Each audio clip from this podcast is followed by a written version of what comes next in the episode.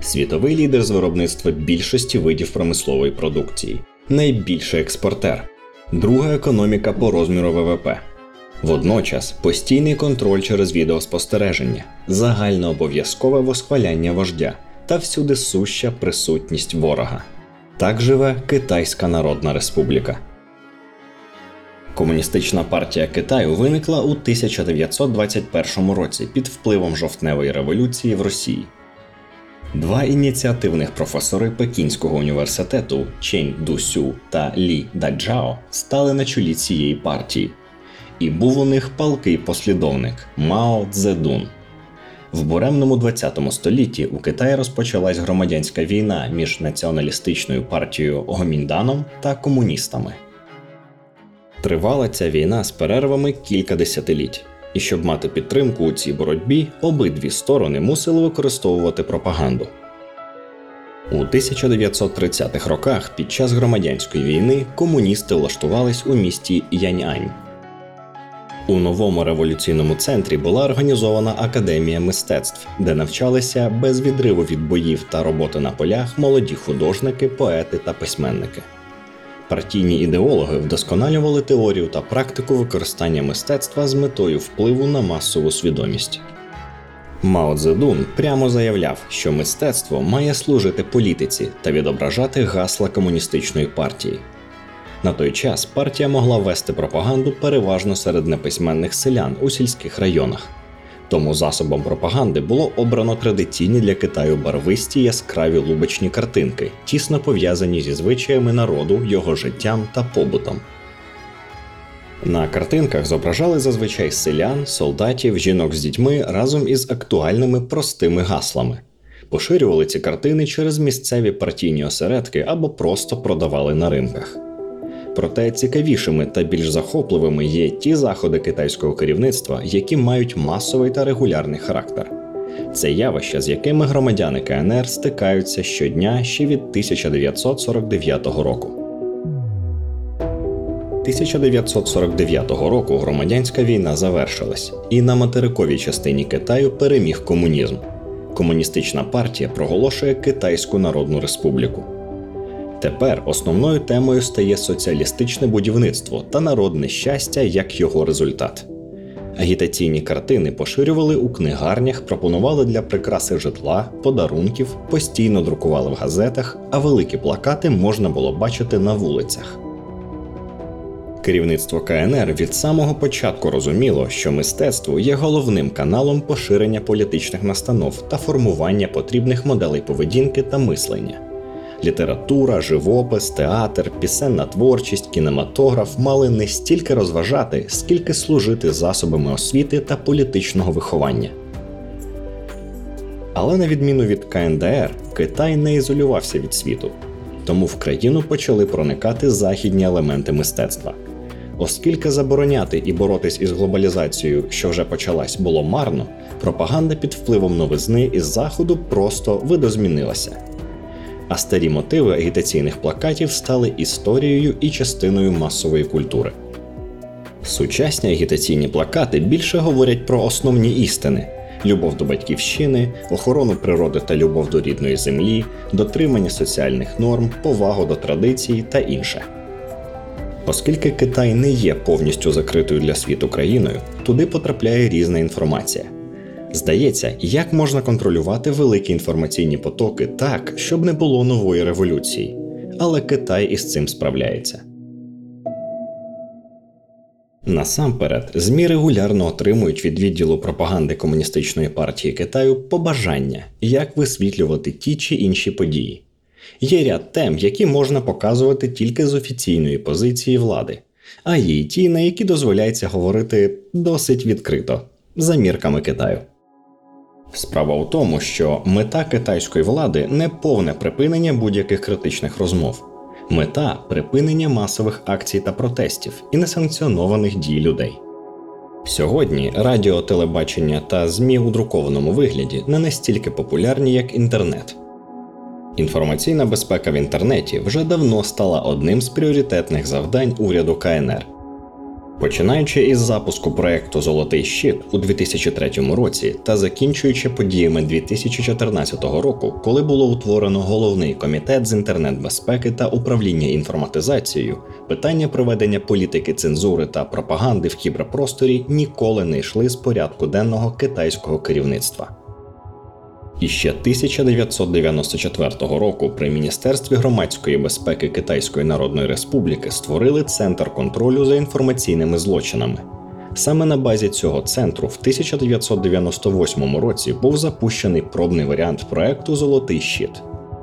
Якщо врахувати, що перше інтернет-з'єднання відбулось у тисяча дев'ятсот дев'яносто третьому році, то швидка реакція на інновацію показує оперативність китайської влади.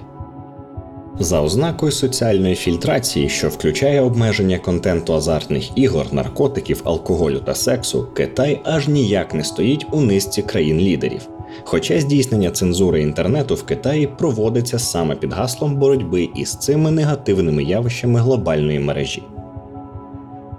Як правило, в Китаї інтернет-цензурі піддають інформацію, яка містить критику на адресу Комуністичної партії, а також зачіпає делікатні теми – Тибету, Тайваню, Тяньаньменю, висвітлення виробничих катастроф, стихійних лих та епідемій.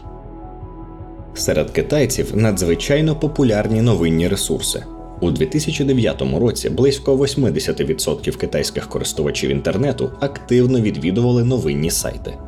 Висока популярність онлайнових новин змушує китайську владу здійснювати ретельний контроль за цим сегментом інтернету. Право розміщення новин в інтернеті мають лише офіційні урядові інформагентства. Сайти китайською мовою піддаються більш жорсткій цензурі, ніж сайти іншими мовами. У розрахунку на ті сайти, яким все ж таки вдається обійти автоматичну фільтрацію, Міністерство громадської безпеки Китаю для моніторингу інтернет-контенту в двотисячному році створило кіберполіцію, яка налічує близько тридцять тисяч осіб і діє як підрозділи поліцейських департаментів у семистах містах Китаю.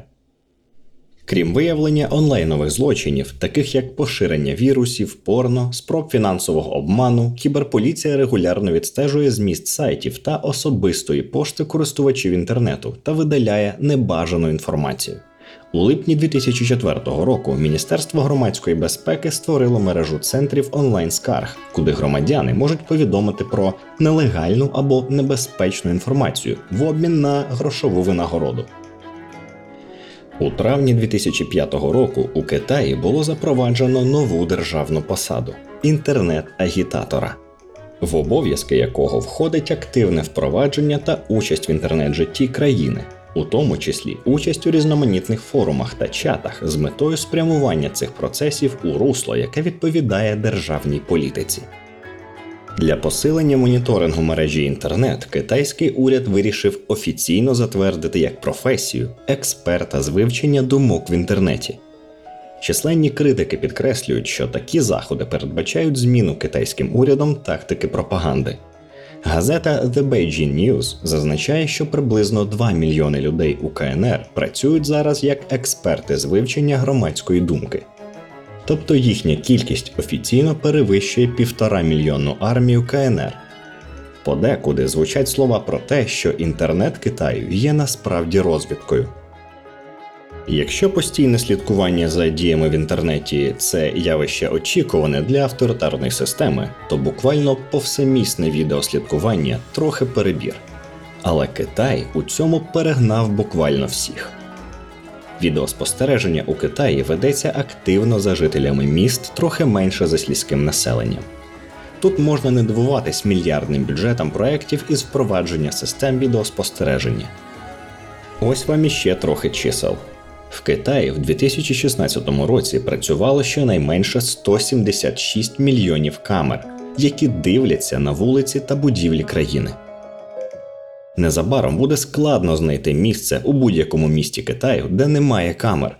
Прихильники розробки таких систем заявляють, що моніторинг дозволяє покращити безпеку громадян, а також вивести країну вперед у плані технологій. І дійсно, для того, щоб обробляти величезні масиви даних із камер та інших датчиків, технології мають розвиватися. Штучний інтелект, нейромережі – все це поступово вдосконалюється у Китаї. Так, країна і є одним з технологічних лідерів. Щоправда, з іншого боку, розумні технології Китаю аж ніяк не сприяють розвитку демократичних свобод, а служать цілям уряду, який отримав можливість контролювати всіх і кожного. Влада неодноразово намагалася спростувати таку точку зору.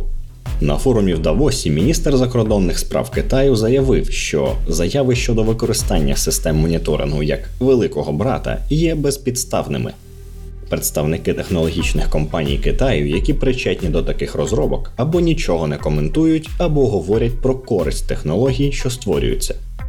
Крім того, вони акцентують увагу на тому, що системи відеоспостереження дають змогу значно знизити час реагування відповідних служб на надзвичайні ситуації.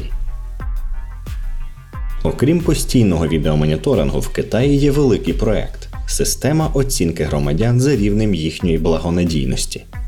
Кожній людині має бути присвоєно певний рейтинг, від якої залежатиме її життя. У системі враховуються деталі соціального життя громадянина та його фінансові дії.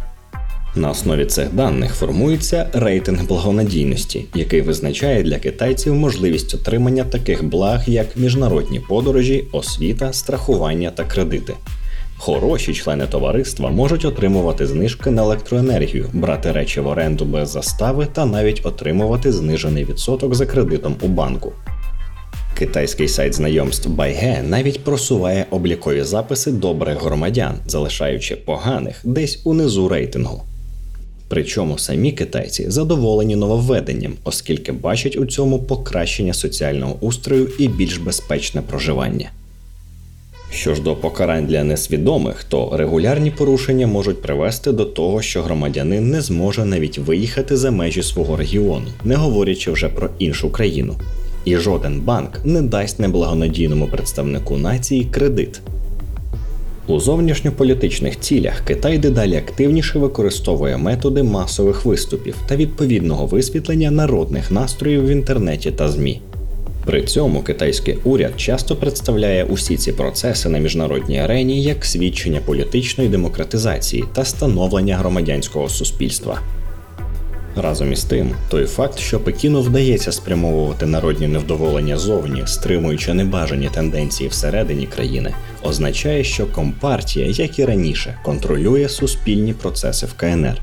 Від виховання та освіти, діяльності різних відомств, установ та комерційних структур до дискусій у ЗМІ та інтернеті. Великий брат дивиться за ними.